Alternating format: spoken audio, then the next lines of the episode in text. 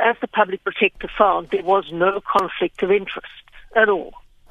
She found that there was a possible risk of conflict, and although there was no conflict, I realized that when he could use those tablets, and it wasn't his company, your reporter got it wrong, he didn't have a company then. He was a teacher at a school in Khayelitsha.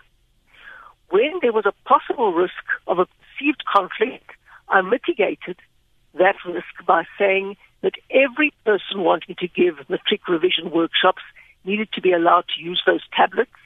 And indeed, many people have, for various educational purposes, used those tablets. He wasn't the only one.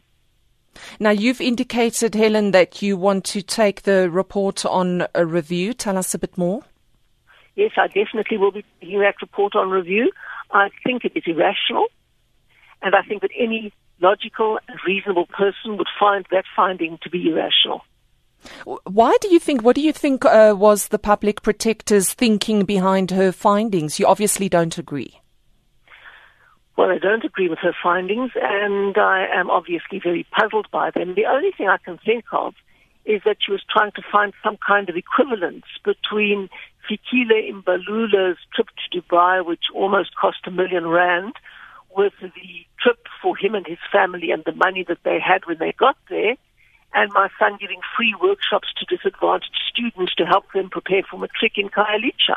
All right, now you're planning to approach the High Court in Cape Town, but as we've heard, all the directives for remedial action by the Public Protector must be implemented within 30 days. How soon before you actually um, approach the High Court? Well, that's another problem because, in fact, part of the remedial uh, action that the Public Protector has ordered is also unlawful.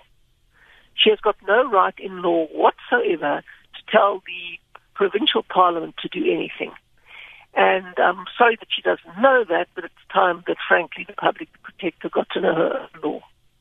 So, are, are, are you going to be doing anything about that or uh, challenging that? Yes, of course, I'm going to be challenging that. We can't have people issuing orders that are A, unlawful, and B, irrational.